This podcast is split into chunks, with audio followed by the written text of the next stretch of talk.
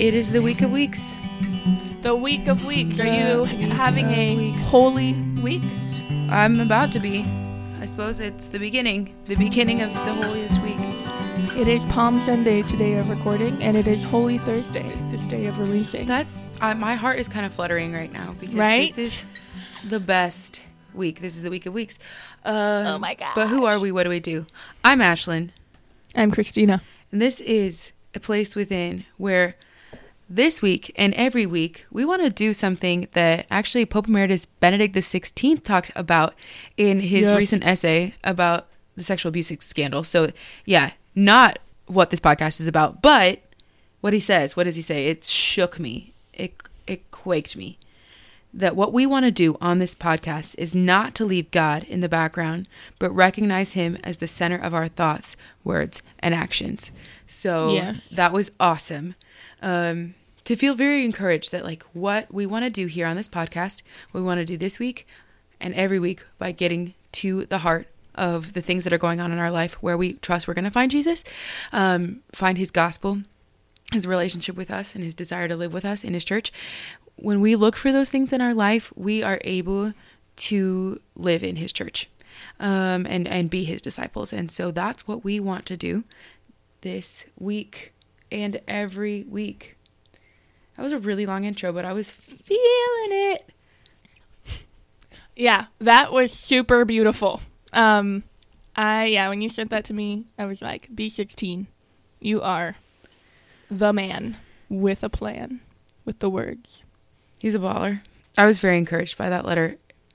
So if you haven't read it, if you're like me, the beginning of the letter is a little heady and gives a lot of context of things that I was not even aware of. A little bit shocking at some points, as you'd imagine, a letter about that topic would necessarily be, but very, very encouraging at the end. So I'm excited to read it. Yeah. Oh man, that's some tough stuff. There was one part that made me want to vomit, but I, am thankful that I read it, so it comes highly recommended for me. That is one of the more effective, productive, good things that I did this weekend. Some other things that were a little bit of some empty time wasters. I have found that I have been way too interested in Coachella. I'm kind of disgusted that that even came out of my mouth. But I think at the heart of like why I keep like looking up, like trying to find out what's happening at Coachella when I don't even know any of the people. Like I don't listen to any of the music that is been playing. I'm like, I know who Billie Eilish is. I know who Ariana Grande is, of course. But do I listen to their music? Not really. But I like have these little YouTube sisters. This is so gross millennial. But, these, high school girls who I just, oh, you have so much potential. You're so good. I don't think Coachella, will ruin you, but it could. How are you doing? There's, all these, Mormon YouTubers. How are you doing? Are you going to be modest? What's going to happen? So I feel like I've been, trying to babysit my little YouTube girls at Coachella, which actually just deprives me of time. It does nothing to them. But, yeah, that's been a weird part of my weekend. That's so funny. Well, pray for all the YouTubers at Coachella, everybody. All the people. Just all of the people. There's this great abundance that they feel they're getting out of Coachella. Mm-hmm. When the great abundance is in what's happening in the liturgies this week. Paschal Feast of the Lamb. Oh, yeah. Sorry if I'm not trying to be pompous. I'm just feeling feelings. Yeah. I think that there's a pompous way to feel those feelings, and I don't necessarily think that's what you're doing. But yeah, I mean, Pope Benedict talks about this in his letter too, of godlessness in culture and what its actual effects are. Wow. Yeah. So I don't want to spoiler alert that because listener and Christina, I want you to read it. Okay. Yeah, I'm looking forward to reading it. Yeah. I heard about it on Friday, and wow. And also the new, I don't know if it's an encyclical or an apostolic exhortation or necessarily what the classification of the genre of this new letter is, but it's out on Youth. On Youth. And I have not read it yet, but that is like a very soon impending thing because it's very important and very relevant. And I'm curious to see what's said, to continue to, hear what is said about what is said. Yeah, the youth thing. I saw the youth thing, last week, 2 weeks ago, and I, lost my mind. I'm so excited to read it. And, I've, like I said last week, I've got all these things that are due, but they're pretty much done. So I'm getting ready to read them and submit them. Everyone, take a second to give Christina a round of applause. Christina, doing a little dance. Christina, you're so amazing. Dance. Now, I still have to write this little 2-pager on something I'm going to do as a teacher. and hopefully it's more specific in your actual write-up. A few 1 to 2 pagers for the certificate of the catechist for the Archdiocese of Los Angeles. I want a certificate. Well, let me not cause scandal right now, but you really don't have to do much to get one. So. Yeah, but I want one. Okay, sorry. But I want one. One of my close friends and teammates, one of her nephews, little child speech patterns are so funny. But when he wants something, he says, I want it, and then the subject. So it's I want it, iPhone. I want it, cookies. I want it. So I just had to catch myself from saying that. Yeah. I want it certificate. Yeah. Whatever. But. Anyways, so almost done here, but the big hard things are done. So now I can do some reading on the things that matter. I mean, I do my reading in the morning, but not on that stuff. So, speaking of the mornings, this morning I woke up many times and I kept on looking at my clock thinking I had overslept, but I hadn't. Mm-hmm. And it was I was waking up every 20 minutes having had a dream. I love that. Isn't that honestly, weird? I do. I actually like that. I'm weird. But what were your dreams about? One of them, my dream was that my principal was telling me that I needed to, or it wasn't she wasn't telling me in the dream. I knew that I had to write my lesson plan sentence by sentence of what I was going to say, which some people have to do. It baffles me. That sounds exhausting. Yeah. I mean, and it's important to craft your questions and not just be what do you think about the thing? Me and Bible study. I mean, me at school sometimes. But yeah, this is my dream that I had to go into my lesson plans and put first, I'm going to say this, and then I'm going to say this, which was really overwhelming. And I think it's because of the assignments that I was just finishing. And then I had a dream that the Catholic Stuff You Should Know guys called me on the phone. I think in response to a question I had sent really? Them. Really? I mean, I hadn't sent them a question or anything, in real life. Who was it? Was it Father Nathan? No, I think it was Father. Oh gosh, I can never remember who's who. It's the one. I think it's McLaughlin. Yeah, Father Michael O'Loughlin. O'Loughlin. Yeah, I think it was him. Unless it was Nepple. Yeah. No, is Nepple the really nice sounding one, the grandfatherly sounding one? Honestly, I'm not sure. Sorry, I don't know. And who's the other one? Father Nathan. His parish is 15 minutes away from my house, and so I go to his daily mass and see his mullet when I'm home. Wow. And Father Michael, I've not met in person, but I know two of his siblings. They're friends. They went to CSU. Cool. So I'm ooh, name dropper. No, I don't know him though. Nathan, John, Michael. Who's the other one? I don't know. Okay, well. Fathers. I don't know either. Fathers. Other Nathan, father. John. Michael. Yeah. So they were in my dream talking to me on the phone, and I can't remember what was being said to me, and I woke up and I was God must have been talking to me on my dream. Because in my dream I remember it was good theological stuff they were saying, and I was wow, thanks, man. And then I woke up and I couldn't remember the content, so one message lost. Oh, Father Just Mike kidding. Rapp. Oh. I think I actually know his sister too. I met her once. She went to CSU too. That's so weird. That's weird to me. It might have been Rapp who was talking to me. I don't know. Yeah. Anyways. And then the last dream that I had was my mother was playing cards with people and like taking a Facebook Live video where she was like giving people advice in this 20-minute Facebook Live video while she was playing cards with somebody. Love that for her. Yep. Shout out to Gloria. Good job, Mom. Oh, and that was, I think that was because I saw her commenting on someone's Facebook Live, like somebody was going live on Facebook to show like their family, their baby, which like I like it was. It was like, honestly, I can see how like that would be a great thing for relatives. Yeah, they never get to see the baby, mm-hmm. and then they get to like kind of live stream. Yeah, you can't like FaceTime all that many people all together. So right. So, yeah. But then I saw my mother like commenting on it, and she's like, "This person isn't related to us," and she's like, "Oh, hello, sweet boy."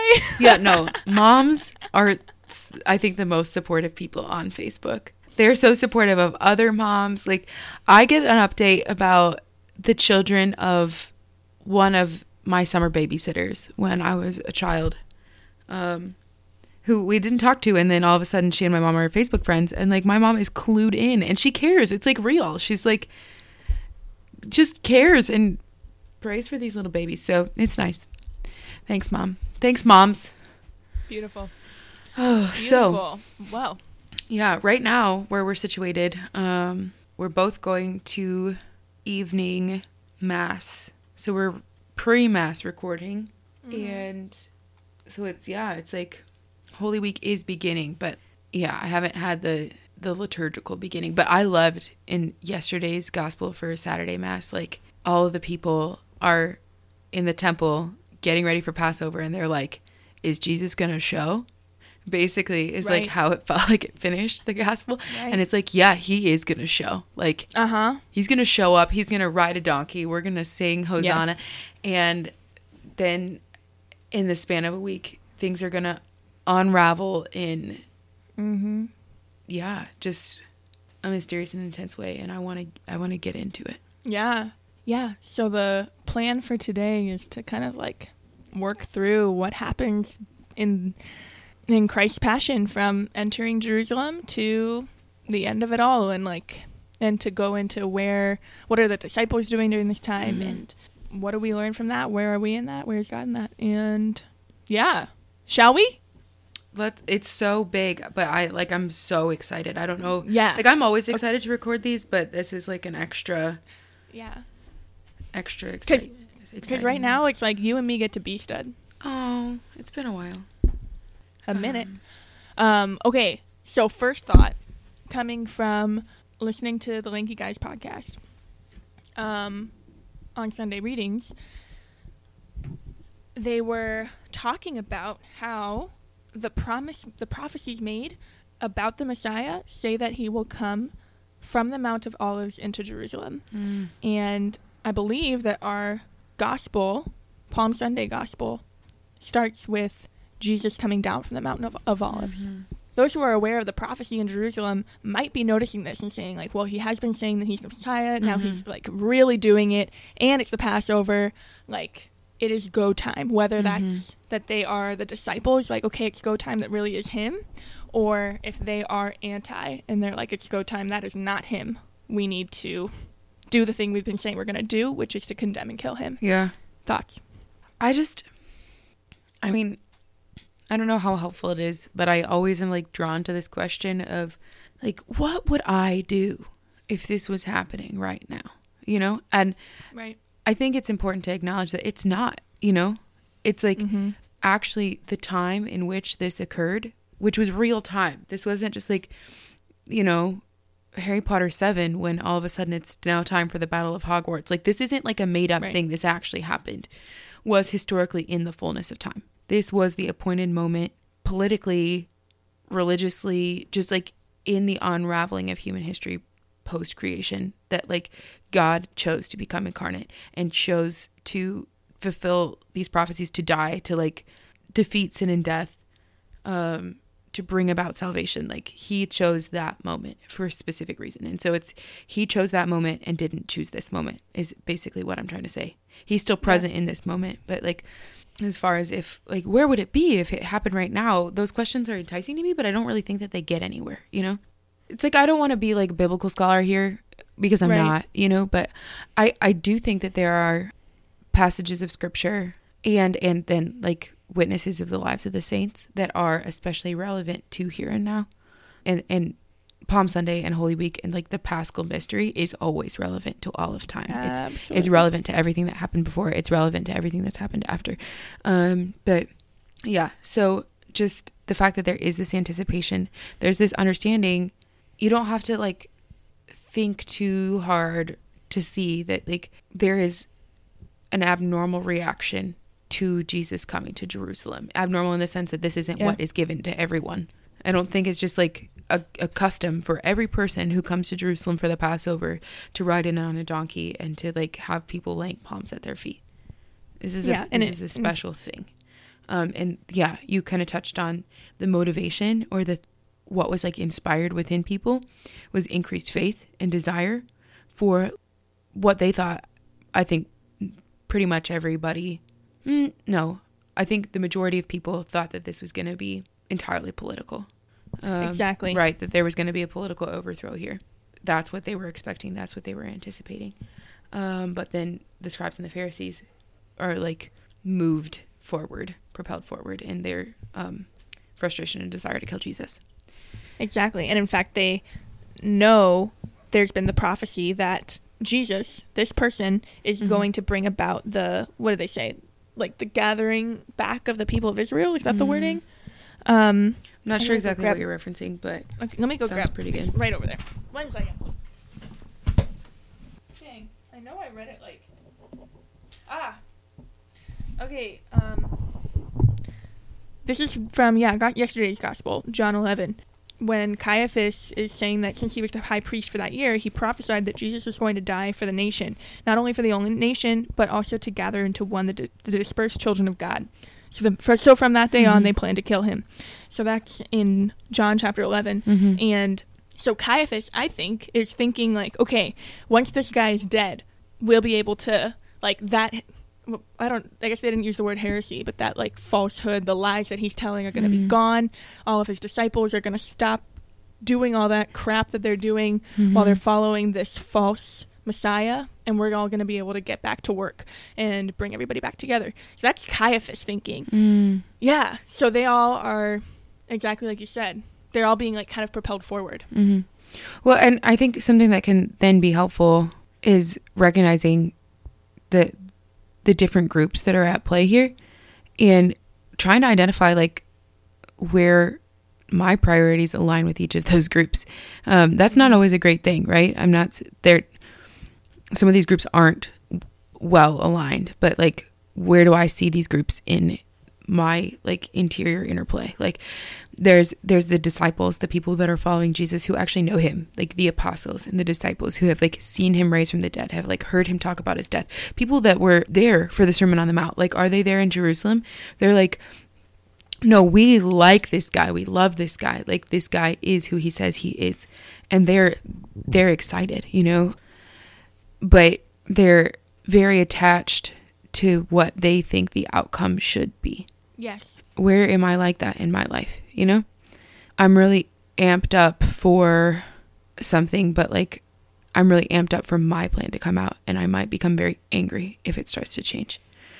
Yeah, the scribes and the Pharisees, the high priest, who see Jesus and what he says and who he is being a threat to their position of power. Mm-hmm. Are there areas of my life that like, I want to have the most power, and like who God is and what he's asking of me become a threat? Where am I being the high priest? The apostles who are entering into the Passover feast, he's going to like have this Passover feast with them. And I mean, hoopty, like Peter, James, and John, who have just days before seen him transfigured. Right. I mean, like day before, like, I don't know exactly the precise timeline, but they have seen something absolutely incredibly life-changing. It's just so intense. But then it's like, then there are characters like Judas. Like when we first introduced our desire to talk about this, it was like, yeah, Judas, what's his deal? Yeah, he came in with Jesus on Sunday and betrayed him on Wednesday. And I can't lie that watching a lot of Jesus Christ Superstar and listening to Jesus Christ Superstar a lot as a teenager. I've seen like the ways that like I don't think Jesus Christ Superstar actually like presents many biblical truths whatsoever, but just the fact that like they were friends is something that I think we have to ponder. Like yes. Judas and Jesus were friends, and I want to talk yes. about that. Yes. Yeah, the whole Judas thing, exactly. Yeah, so I mean, we wonder what happens between that time when he's best friends with Jesus to when he decides to go to the high priests and ask for their price, you know? Mm-hmm. Where is it that he betrays Jesus? In a couple of places. Like, where is it that he goes to the high priests? It's Matthew 26, huh? Yeah. 26? Yeah, and it's in the other ones too, but we can go with Matt. Yeah, there are. I think is it Luke 22 as well. I was just looking at reference Wikipedia and then I didn't have it up. Matthew 26, yeah. Luke 22. Yeah. Mark doesn't talk about it. No. And John doesn't talk about it until he's like mm-hmm. the devil enters into him and then all that kind of stuff. Yeah. So he goes and he asks them what they'll give him. Mm-hmm. They say what? 12, 30 pieces of silver? 30 pieces of silver. I'm not a biblical scholar. I don't know what that worth is. Do you remember any talks that taught you that? No, it's a lot, but it's not a lot. It's gross. It's a mess. No, I don't know anything. Yeah. So Judas is so freaking weird, honestly. It's just like such a weird situation, but I found that like if I distance myself and don't look for anything that Judas and I have in common, I'm lying about who mm-hmm. I am.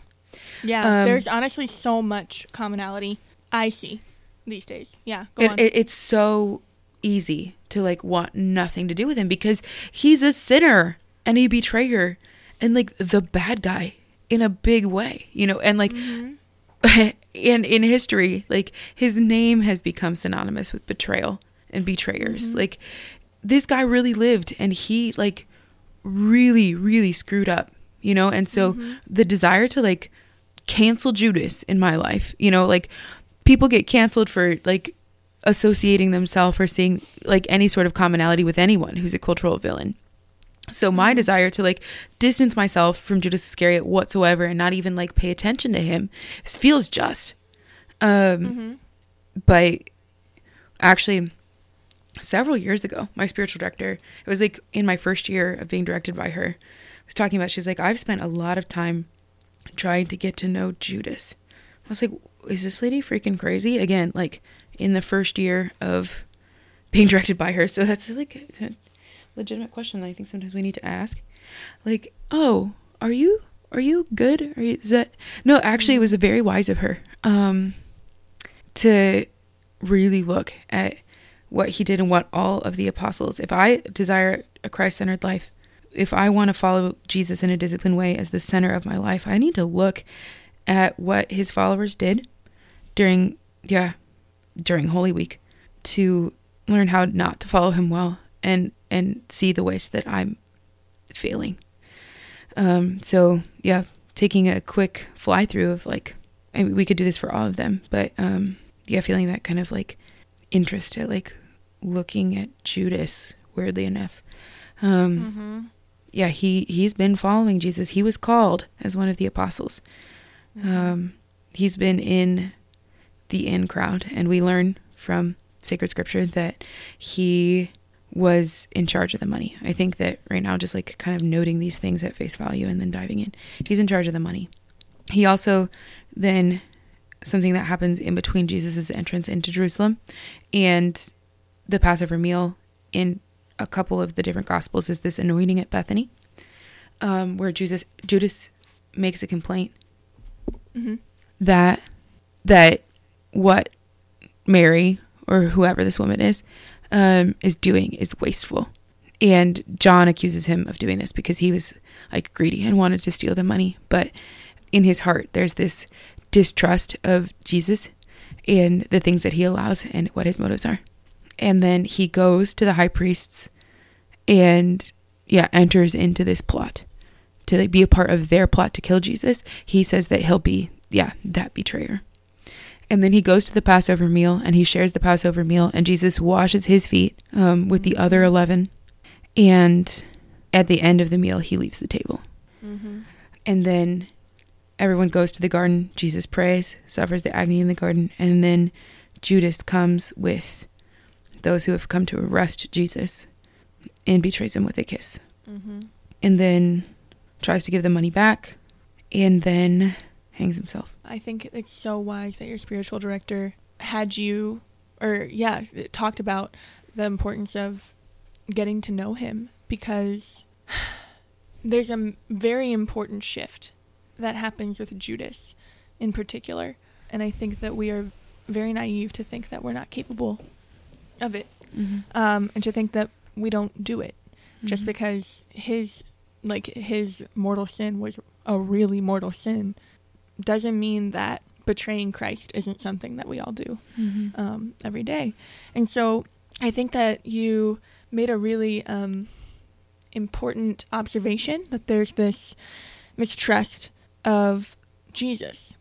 And somehow, we don't know the specifics, but I like to kind of imagine what it is to be Judas, having that mistrust. And I expect, but maybe it wasn't, okay, this is what I'm thinking. Perhaps he came to such a point where he was like, we're all fighting for nothing at this point. Mm-hmm. Like, he's not God.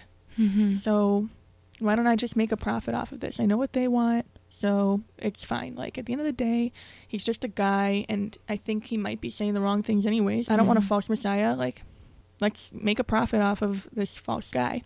I mean, it's also possible that he is fully aware, and he's fully aware that he is God, but his greed is that much greater. Mm-hmm. Both of those, I think, are applicable to experiences that we have, where I'm fully aware of the existence of God and his desires for me, and I just make the choice for my own personal greed instead. Or I get so far in my doubt that I say, I know that he's not God anyways, so why am I going to sit here and worry so much about following his laws and making him happy? What do you think about that? Oh, yeah. No, it's like that cliche that's still true. Like, we have to learn from history so it doesn't repeat itself. Like, we have to learn from Judas so we don't repeat his mistakes. But that, it could have been either, but in my life it's both. Right. And it's so easy to excuse myself because I can argue that like the degree is less. And I like don't want to actually just accept a view of myself that's like, oh, I just will like always be really sinful. Like, no, like I plan to be perfected by grace. Yes. Like I have to. Yeah, because I near my 24th birthday. But these things, they like distrust of God, distrust of like when he does something different than I would have done or what I thought he was going to do, thinking like that he's no longer relevant, he's no longer worthy of my trust, is something that I have done. I have like fallen. I've been tempted to despair because like God's plans looked different than what I thought that they were going to be. I mean, same. When I don't get a job that I thought that I deserved, or I don't get an opportunity that I thought that I deserved, or I don't get a relationship that I thought that I deserved, when I really was very attached to what I thought God was doing in my life and something else happens. I am so quick to question like God's goodness, his truth, his authority, his sovereignty. And I don't want to. I pretend like I don't. But what Judas, we don't see him doing, what we never heard of him doing, is sitting down with Jesus and saying, look, I'm really confused. Right. Look, I'm really, really jammed up about what you're doing right now. Yeah. He takes it upon himself. He takes it elsewhere. And I see like times in my testimony where like I had questions about who Jesus was, who his church was, like where his goodness rested. And instead of going to a priest, I went to myself, right. And I went away. I distanced myself from God. I looked to a worldly authority to make sense of my confusion. Because the mistrust is so great that, because this is, I'm saying this as I relate to that, where mm-hmm. it's like, yeah, but I know what the priest is going to say, and I've decided that I don't agree with mm-hmm. it. Right, right. So, like, I actually do know better. Mm-hmm. Mm-hmm. Sorry, go on. No, it's a mess. It's a mess. And it's interesting, and I don't have, like, the authority or the formation to speak too far into this, but something that has really struck me is the ways that the evangelists who were also apostles speak about Judas has a different tone. Oh, wow. Specifically John, he mm-hmm. like makes these asides about Judas that have always surprised me and struck me. Like, yeah, like it makes sense that St. John would have like a beef with Judas, but he's not shy about it. And yeah, accuses him of being greedy. And it makes me wonder, you know? And the resistance then, knowing what he had done, allowing Jesus to wash his feet. Like, yeah. What would have that been like? Yes. But here's the thing, and this is where I start to really, I mean, I relate in the other part too, but here where it starts to be this questioning, this regret. In one of the Gospels, in that conversation where Jesus acknowledges the presence of a betrayer at the mm-hmm. table, Judas says, "Surely it's not I, Lord," mm-hmm. right? And I mean, there is like an interpretation where he's just a great deceiver, and he's mm-hmm. like, "I'm gonna say this even though everybody knows it's me." Mm-hmm. But I don't really think that, I just don't connect with that. I don't really think that's what it is. I think it's more of like have you not done that? Like, I have done this, mm-hmm. where I have directly disobeyed the law of the Lord, and then gone and said to him, "Surely I haven't betrayed you." Mm-hmm. You understand why I did that? Yeah. Exactly. You understand. You understand, God. I'm doing my best. Mm-hmm. I mean, I don't know that it's really an "I'm doing my best," but Judas is clearly going into this sort of grappling thing. We see mm-hmm. that when he says, "Surely it's not I." We see that when he betrays him with a kiss, mm-hmm. and we see it when he regrets it at the end. Mm-hmm. Like, it is so relatable. And what do we mm-hmm. learn from it? I mean, again, honesty with the Lord. Yeah. Because what does he say in response? Like, mm-hmm. he says, "You have said so," which is mm-hmm. so striking, because that's what he says when all of the soldiers and the high priest and everybody are saying, you know, "Are you the Son of God?" He says, "You have said so." Mm-hmm. And so when Judas says, "It's not I," Jesus gives him a chance. Mm-hmm. And he does this again throughout. Mm-hmm. Are you betraying the Son of Man with a kiss? You know, he gives that, like, he asks the questions. He doesn't say, "You are a betrayer, get out of my house." He says, mm-hmm. "You have said so. So if you're not going to betray me, don't betray me. But here's the thing, you already have." Well, and I mean, yeah, I'm not going to, please don't take anything that I'm saying as like, because this is the way that it impacts me personally in prayer. Like, this is definitively what these scriptures mean. I don't have source text. I don't know Greek. Dreams. It's okay, actually. Like, we should interact with scripture. Yes. We just need to know that, like, just because I've prayed about this doesn't mean that it's definitively true. But if it draws me into truth, it's good. Okay, so that's the little caveat. But yeah, that, like, our conscience isn't this just like relativistic notion that like the faithful have a responsibility to form their conscience well. That's in the catechism. Right. That, like, Jesus in these interactions, like you pointed out, you know, when it's what you have said, like, you say so with Judas, with his accusers, with Pontius Pilate. Could he be like inviting them to listen to their conscience, which like he is in, right? Yeah. Wow. That, like, yeah, like if we believe that we're created for relationship, we also have to believe that like we know that, and it needs to be explained to us. But like the human person has a capacity for God is fundamental to our worldview. Wow. And so Jesus is saying, like, no, you know who I am. Are you going to choose rightly or wrongly? You know, that yeah. like invitation to be convicted and formed in your conscience, as something that he does in our life when, you know, we sit in prayer and we want God to just tell us what to do. He wants to convict us, like, in our conscience. And right.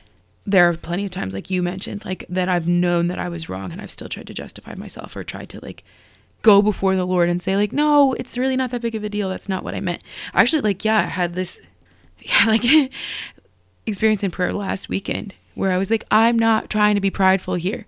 And, like, the Lord, not in, like, words, was just, like, in a sense, was, like, pushing in. Like, if you're being prideful, just admit it. Exactly. You know? Yes. So honesty with the Lord here mm-hmm. is something really, really lacking mm-hmm. from Judas. And mm-hmm. the contrast with Peter, who also betrayed Jesus. Yeah, I was going into that. Yeah. Yeah. During the passion, he betrayed Jesus. That's what he did. Mm-hmm. Mm-hmm. And, like, did stupid stuff before that too. Mm-hmm. We see in him a witness of someone who makes mistakes but is honest about his mistakes. Yeah. I'm pumped to talk about Peter too, because reading through today's gospel this morning, like, something about Peter just wrecked me, and I'm going to share it with you later in the podcast. Okay. Sorry. But yes, like, that difference between betraying when you're being honest with the Lord and when you're not. Mm-hmm. 'Cause then what happens? So for Judas, I mean, again, we see this, like, we see the consequence of sin, because Judas does this thing and he regrets it later, but he regrets it after it's been done. 'Cause if he had stopped right there and said, like, surely it's not I, and Jesus says, you have said so.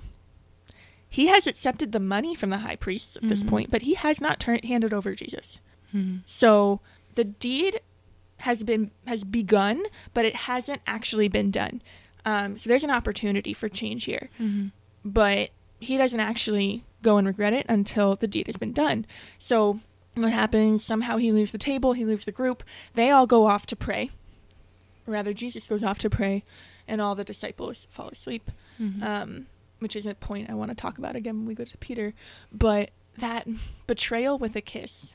Surely you're not betraying the Son of Man with a kiss. I don't know if that's exactly what he says, but when I sinfully fail at my mission as an evangelist, not when I just, like, try my best and I don't do a great job, when I reject God and then therefore cause scandal or cause somebody to... let me be more specific. Like, I get too mean out of a place of, like, of sin. Mm-hmm. And it's like, these are people who I disciple, you know? Mm-hmm. This is betraying the Son of Man with a kiss. Like, what is my role? How am I serving the Lord? And then how do I betray him when I sin in that role? I don't think I'm being very clear. You talk about I don't think betraying that you're with a kiss. Not being unclear. It's like the... Yeah, I honestly, like, have not pondered the significance of, like, this kiss of friendship also being the, like, indication of betrayal. Exactly. But yes, the one who I kiss is the one. Whoa. Well, and it's super intense. I think that, like, we will not know, you know, what had happened, but if we know who the Lord is, we can anticipate that, like, if Judas had just waited it out. Not like it would have been horrible. It would have been agonizing. It would have been awful and gut wrenching. Like, just the worst. The crucifixion is the worst, you know? But if Judas had just, like, been anywhere in Jerusalem at the resurrection, like, Jesus would have found him and forgiven him. Ah! Like, he gave up, you know, and it hurts. It hurts. And we cannot do that.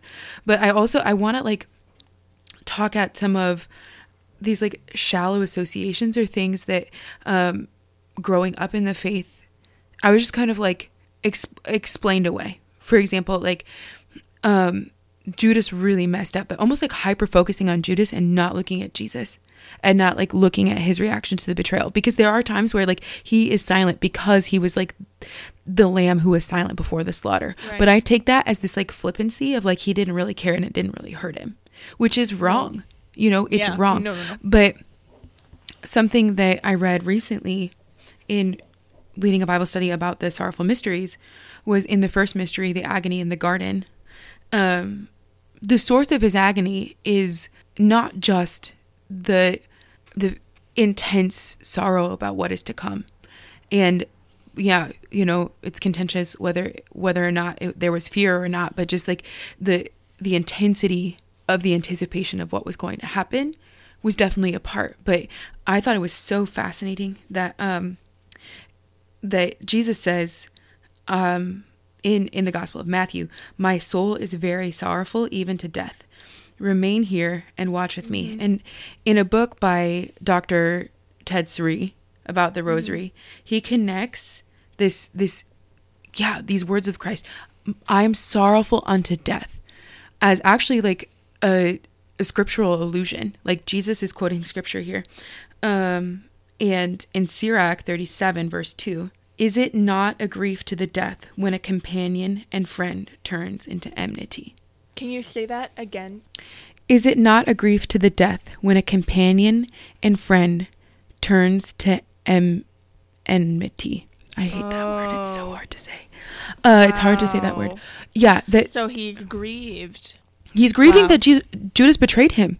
And I know that when a friend hurts me, like out of like self-defense, out of like a defense mechanism, I push them away and say like, "I never cared about so-and-so." Or like in the way that like John speaks of Judas, like he was always a betrayer. He was always really greedy, you know, like, mm-hmm. and I'm not saying that like St. John was doing that. That's just, something that I read into that tone. Because that's what I do. I like project, right? That when I know somebody is going to betray me, I pretend like I didn't care about them. Right. And Jesus in his perfect love knows that he is being betrayed, knows who his betrayer is, and doesn't just like pretend like it doesn't affect him. He is sorrowful unto death that his friend betrayed him. It hurt him, but it didn't stop him. Wow. You know, like, wow. I'm really sad that this happened, and so I want to give up. Jesus didn't give up. Judas did give up, right? Yes. Oh my goodness. That is a lot. And then,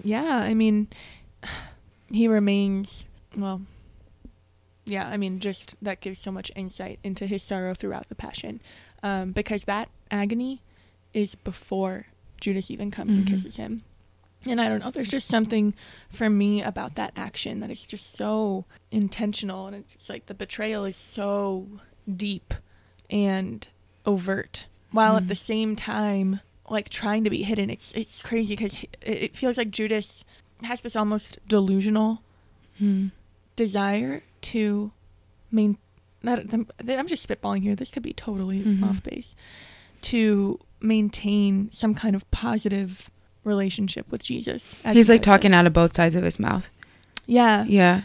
Because he does the, "Surely it's not I," and then he kisses him. Mm-hmm. And both of those, to me, I don't know, I guess for me, they just always stick with me because it's this sense of like, yeah, Jesus, I know I'm betraying you. I know I'm betraying you, but gosh, like I'm drawn to you, but like I am sending you away. I am sending you to your death. And like, if I understand my theology properly, our sin contributes to Christ's pain on the cross. Mm. Yeah. And so when I betray Jesus with my sin, and that accumulates with his weight on the cross, again, like to distance myself from Judas's experience here, when I sin and say, "Surely it's okay," I still give you this kiss. I still receive the Eucharist. I still love you. I still want your friendship. The betrayal has happened, and it leads him to sorrow, even unto death. Oh my gosh. It's intense. And then after he betrays him with the kiss, this physical action, that is when he starts to lose it. And he starts to unravel, and he knows. I'm looking at it right now. Oh gosh, I've dropped everything. He deeply regretted what he'd done. He goes and returns the 30 pieces, and he says, "I have sinned in betraying innocent blood." And all he does is he flings the money into the temple. He departs, and he hangs himself. And it's just that utter despair. And it's his lack of trust is still there. Because that's the thing. He said betraying innocent blood. He didn't say in betraying the Son of God, which is what the centurion notices. The my heart is exploding. The centurion later on notices that he just participated in the murder of the Son of God. And he proclaims his faith in him. We don't know what happens to him after. but he proclaims his faith in him. Judas proclaims that he's innocent, and then he regrets it because he's innocent, and then he still doesn't trust in who Jesus says mm-hmm. he is, mm-hmm. in his forgiveness, that there is nothing that can keep him away. He doesn't think about the prodigal son or all these things that Jesus taught him and showed him mm-hmm. about his love and about his forgiveness and his mercy. Yep. He has no faith, so he has total despair, and the only answer is death for him because mm-hmm. he is in such despair. Yeah.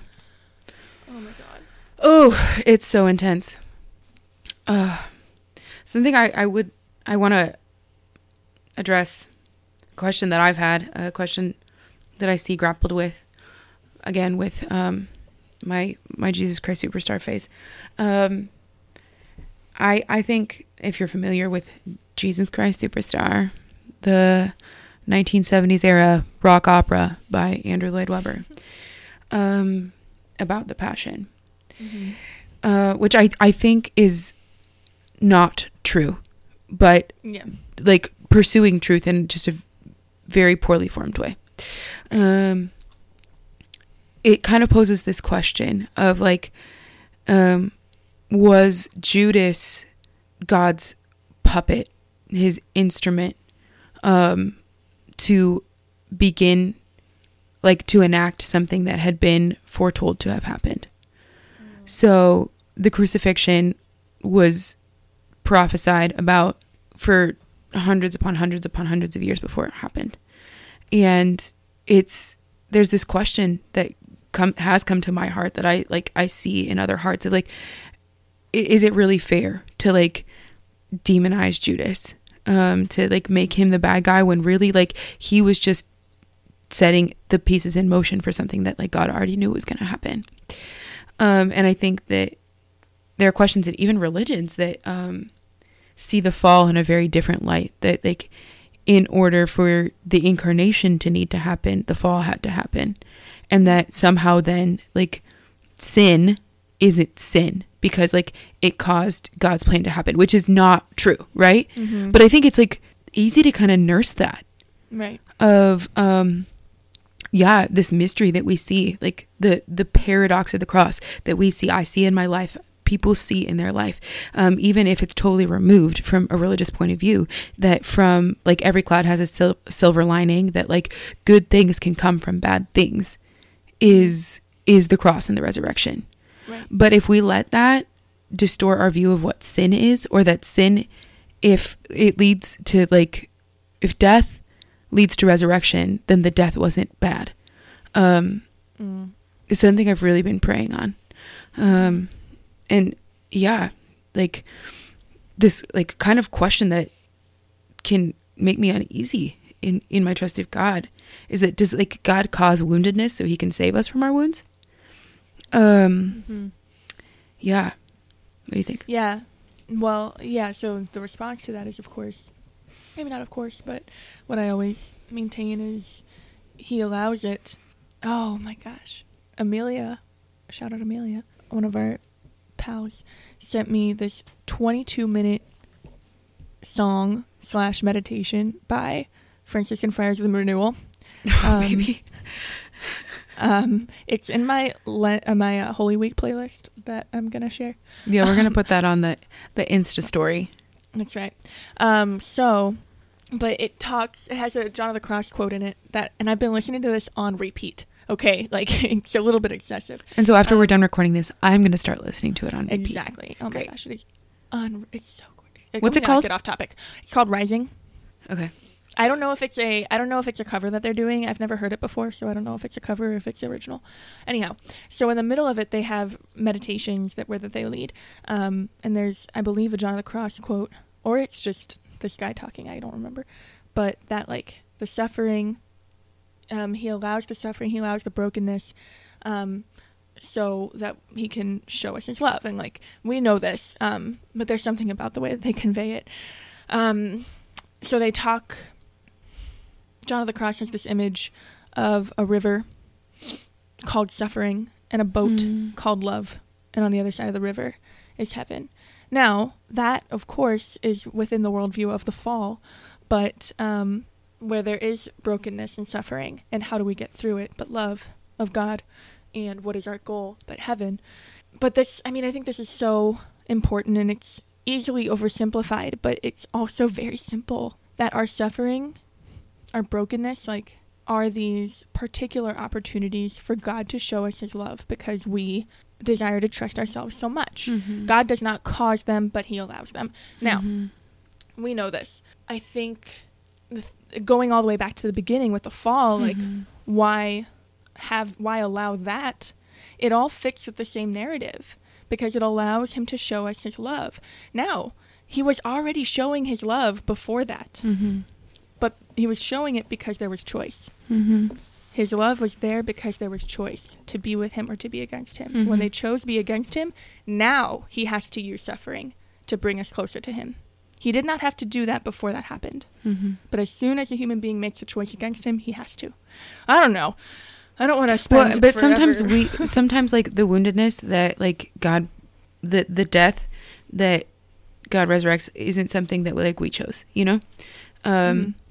But that, yeah, that like God doesn't cause our woundedness, so then he can save us. It's not this like manipulative mm-hmm. game where God gets to be in charge. Mm-hmm. But he has for all time and eternity seen that through our woundedness, he will save us. Mm-hmm. And so like Adam and Eve really did sin in the garden. Judas really did sin in a garden. Mm-hmm. And yeah, the salvation was necessary, and God knew that it was going to come out of that poverty and betrayal.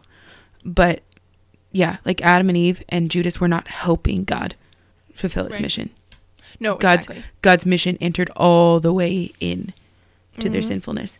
Mm-hmm. Yeah, there it is. Yeah, and I think that we just have to see it that way, in order to be aligned with the truth, to be able to make sense of the betrayals that happen in our life, the sufferings that happen in our life, that we can become maybe like initially comforted, but ultimately confounded if we think that like God is causing these bad things to happen to us in order to bring about good things. But that like out of every bad thing, whether it was our fault or someone else's fault or in our control or completely outside of our control, that God like will bring about life and resurrection in any suffering. Yes. But he didn't cause it. Right. That's really important. Okay. As far as Judas is concerned, I feel like my major lessons there are like honesty mm-hmm. with the Lord and trusting the Lord and hoping mm-hmm. in who he is. I think you made a great point. Like, what would have happened if he had stuck around? It would have been heart-wrenching. It would have been the most painful mm-hmm. thing. And yes, we see that he maybe didn't have the strength to be able to go through with it. However, if he was going through with it, God would have happened. Mm-hmm. And he would have received that forgiveness. And that is an insane. Mm-hmm. Oh, and like what? Think about how... Okay, so I don't think like the would-haves are just kind of like prayerful things. Mm-hmm. Like they're not... like, oh yeah, it should have been this way, like mm-hmm. God's plan was his plan, like we're not plan, but like what happened is what God is using. Mm-hmm. But gosh, like I just sometimes am brought to ponder what our rejection withholds from other people, mm-hmm. because think about the story of redemption that would bring so many souls if they were able to see Judas being mm-hmm. forgiven. Now obviously like God doesn't need that story. Mm-hmm. It's not what happened, and if he did need that story, it would have happened. Well, even in like knowledge of God, like the anticipation of like the fact that it would have happened, right? Out of knowledge of God can like bring people to consolation. Yeah. So I think that's a really important thing to kind of note. Well, you mentioned that, that like our sin, like was felt by Jesus during the crucifixion. It mm-hmm. Is a source of pain. Father Michael Gately, in Consoling the Heart of Jesus, points out that by trusting him, trusting in his will, trusting in his mercy, and affirming that trust, making acts of faith and trust, console Jesus. Yes. Yeah. And as we're kind of wrapping up, like, honesty and trust. Not wrapping up the episode, sorry. Okay, about Judas. Mm-hmm. Yeah, sorry, as we're wrapping up about Judas. Sorry. I know, you're good. That also, that Jesus invites us to choose him. You mentioned this in honesty, but he invites us to choose him and to like really be brave enough to listen to our conscience. Beautiful. And not to like continue to numb that or forget it, to say like, yeah, to participate in the movements of the Holy Spirit and not resist them, is also something that's been very apparent to me in this conversation. And to invite, yeah, thank you. To invite him to listen, inviting us to listen to our whole consciences, like the whole time, and as painful as it gets. And I mean, yeah, I don't think we have enough time to really, well, never mind. Yeah, like in the worst occasions of sin, we are asked to enter into it in its entirety. Mm-hmm. In our consciences, and to share it with him and to repent, you know, right, exactly. To like stop wasting time explaining away the fact that you're sinful because you can't deal with it. Jesus knows that you're sinful. Like like be honest, bare your heart, and repent and turn away, right? Turn away from sin. Turn away from sin. Turn back to God. Oh my gosh, yes. Spectacular. So in thinking about Judas, yeah, we brought up earlier, thinking about Peter as well. And something that really struck me, again, from today's gospel, the Luke narrative. Jesus says to him, this is always missed. Like, this never stuck with me until now, because I never really noticed it somehow. Simon, Simon, behold, Satan has demanded to sift all of you like wheat, but I have prayed that your own faith may not fail. And once you have turned back, you must strengthen your brothers. Wait, where was this? This is in the... so I'm looking at my little... my 2019 Daily Readings book that doesn't have verse numbers, but it's somewhere in between Luke 22:14 and 23:56. And it's all written out, like, in these different parts. Yeah. Hope D! Right? So okay, say it again. Simon, Simon, behold, Satan has demanded to sift all of you like wheat, but I have prayed that your own faith may not fail. And once you have turned back, you must strengthen your brothers. And right after that, Lord, I'm prepared to go to prison and die with you. I tell you, Peter, before the cock crows this day, you will deny me 3 times that you know me. So Peter is like, look at this. Jesus is saying to him, you're going to sin, buddy. It's going to be big. It's going to be bad. And this is what you need to do afterwards. Mm. When I was reading this morning, I was in my room by myself. We have thin walls and there are big gaps under our doors. And I read this line that I'm about to read and I started yelling, What? Okay. All right. So we have, again, I don't know which verses it is, but when he is sitting around the fire, I think that Luke uses the word, I don't know, but it's this. What? Sorry. You know my charcoal fire thing. Okay, I don't need to get into the whole charcoal fire thing, but he's sitting around this fire. Sorry. I'll talk about the charcoal fire later. Once it's Easter. Once it's Easter time, we'll get into Anthracia. Anyways, so they are sitting there. He denies. And after the cock crows, this line, the Lord turned and looked at Peter. Mm. Excuse me? The Lord did what? So, okay, this means, I guess, that Peter is sitting in this courtyard where, and I don't know how I didn't see this in the past. It slipped right by me. He's sitting in the courtyard, I guess, because what's happening during this time? The men who held Jesus in custody were ridiculing and beating him. They blindfolded him and questioned him, saying, prophesy, who is it that struck you? And they reviled him and saying these other things against him. And I'm taking this in prayer, like I'm taking this assumption that Peter can see this. Mm. And he's watching it and he's denying him while he's watching it. Oh my gosh, that wrecked me. Mm. It's tragic. It's like it is the epitome of injustice. Mm-hmm. It is so wrong, and it's what we see in what B16 was writing about in the sex abuse scandal. But we can get into that more later when we have more time. And so what does he do? He goes out and weeps bitterly. Meanwhile, this is what's happening to Jesus. And again, Peter's another one who can sometimes be, demonized as like, stupid Peter, like, don't you see him? I thought you said this. Like, you're going back on your word. You're so untrustworthy. Come on. Every time, like, I literally, while I'm sitting there praying to God, professing my love to him, some thought about some other person comes into my head. Wow, I hate that about that person. They need to change. You know it. I know it. We all know it. It is a rejection of who God is. And that's just, sorry, I use that as an example of like pervasive sin in my life. That I will deny him and pretend that I didn't. I'll watch his pain that I'm inflicting on him and pretend that it isn't my fault. Pretend that I couldn't do anything about it. And it is so meaningful to me to watch, to enter into Peter's experience of this. To know that Jesus is calling him and that Jesus sees him and that he has told him, I need you to strengthen your brothers. Yeah. After he knows that Peter's watching him do this, he looks at him while this is happening to him, while he's denying him, and he says, once you're done with all of that, you're going to strengthen your brothers. Here I am. Dang.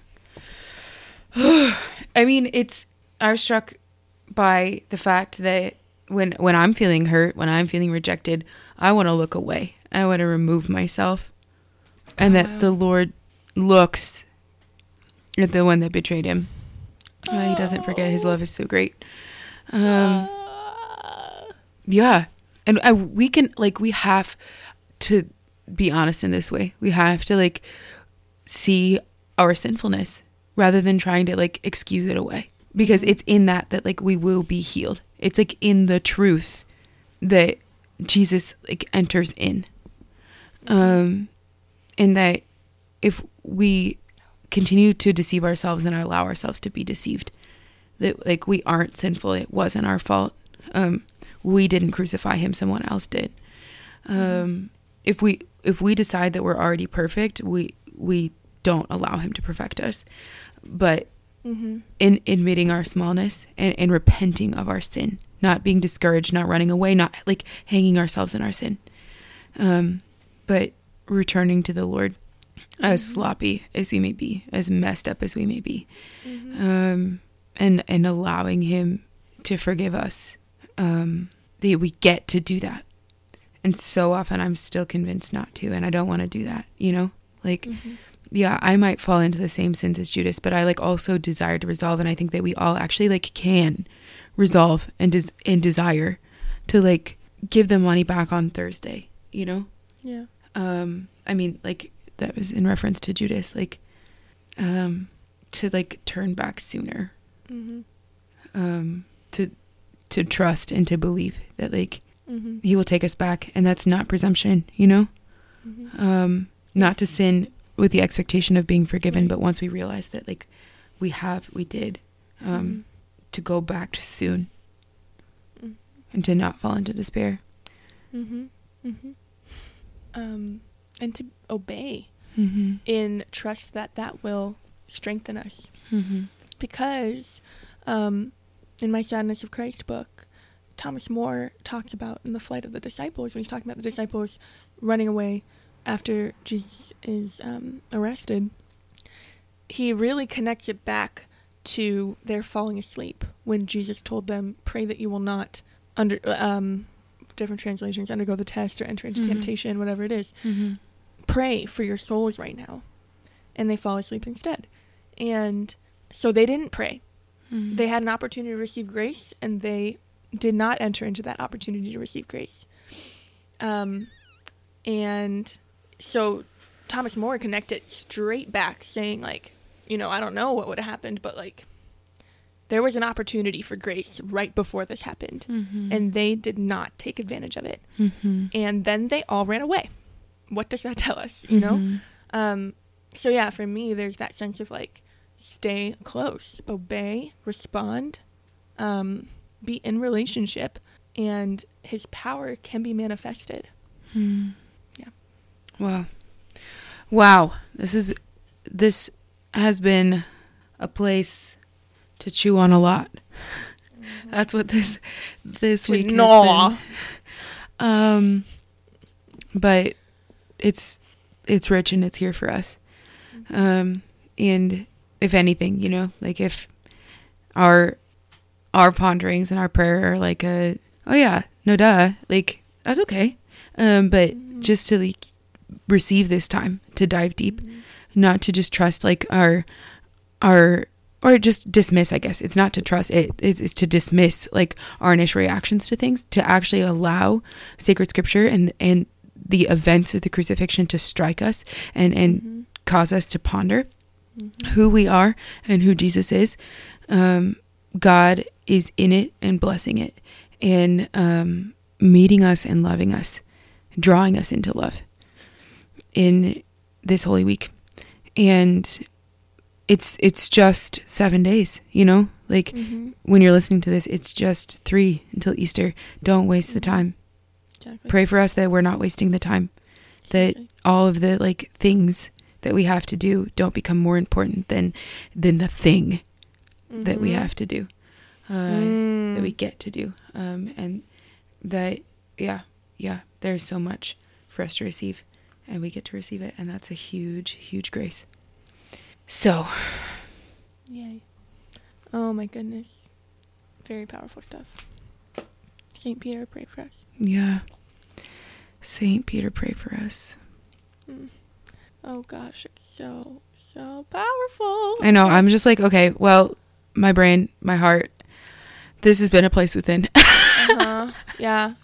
We'll share we're going to be sharing a Holy Week playlist. We'll call it a Triduum playlist because by the time you get it and you know about it. Yeah. Cool. So a Triduum playlist. And we're going to be, so that'll be on the old Insta and Twitter, etc. Possibly in show notes as well. So on Instagram, you can find us at APW Podcast, on Twitter at APW Pod. And you can email us, apwpodcast@gmail.com. Love to hear any insights you have about the passion. I mean, there's so much. Every line in these narratives, I feel like God rocks people in a myriad of different ways. And so if you have any insights, share them. Yeah, folks, thank you for listening. Praying for all of you during this very, very grace-filled holy time. And can't wait to wish you a happy Easter. Yeah. All right. Bye. Bye. Pray for us.